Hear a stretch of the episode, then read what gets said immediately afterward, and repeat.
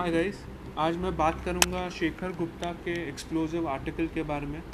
शेखर गुप्ता एक noted journalist हैं, जो एक टाइम पे इंडियन एक्सप्रेस ग्रुप के सीईओ चीफ एडिटर हुआ करते थे। तो इंडियन एक्सप्रेस ग्रुप ही है जो आपके स्टार स्क्रीन अवार्ड्स को ऑर्गेनाइज करती है।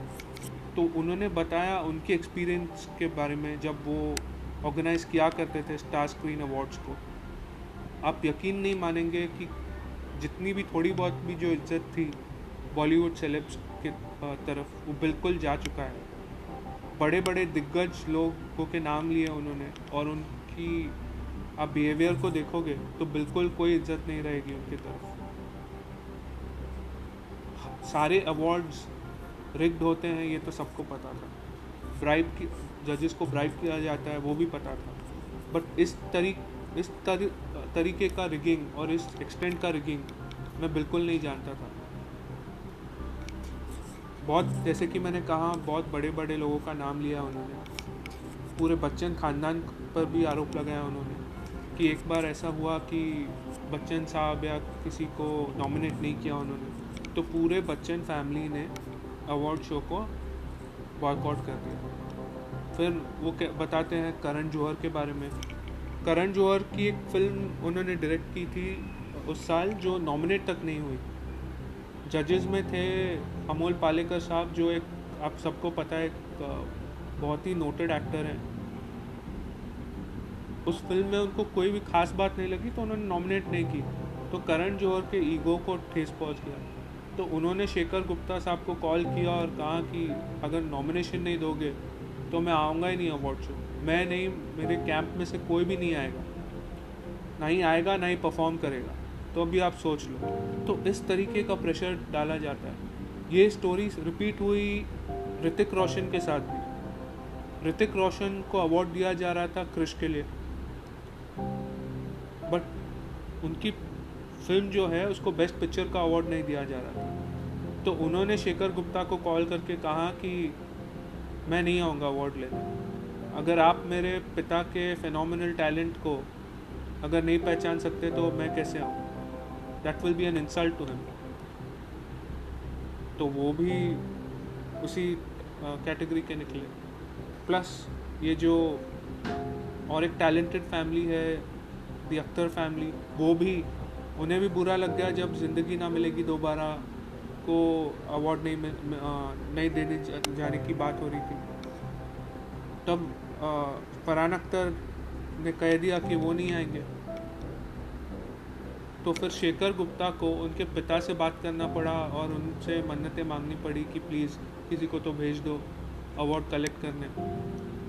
फिर फरहान अख्तर ने टेढ़े मुँह कहा कि ठीक है, मैं आ जाऊँगा।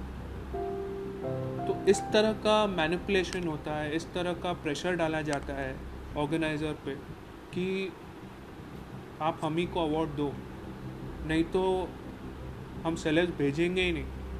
सेलेब्स नहीं आएँगे परफॉर्म नहीं करेंगे तो टीआरपी नहीं आएगी। टीआरपी नहीं आएगी तो स्पॉन्सर नहीं मिलेंगे। स्पॉन्सर नहीं मिलेंगे तो पूरा जो है लॉस आपका बढ़ जाएगा। फिर वो अवार्ड शो जो है वो वायबल ही नहीं होगा। ये बिल्कुल गलत तरीका है अवार्ड शो चलाने का।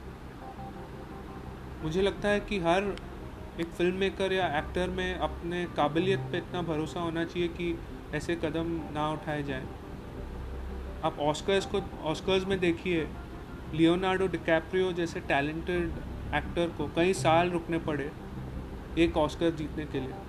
वहाँ कहावत है it is an honour just to be nominated अगर ऐसा कोई फ़िल्म फेयर या स्टार स्क्रीन या कोई भी अवार्ड नेशनल अवार्ड्स के बारे में भी बोल दें तो लोग आपके मुँह पे हंसेंगे।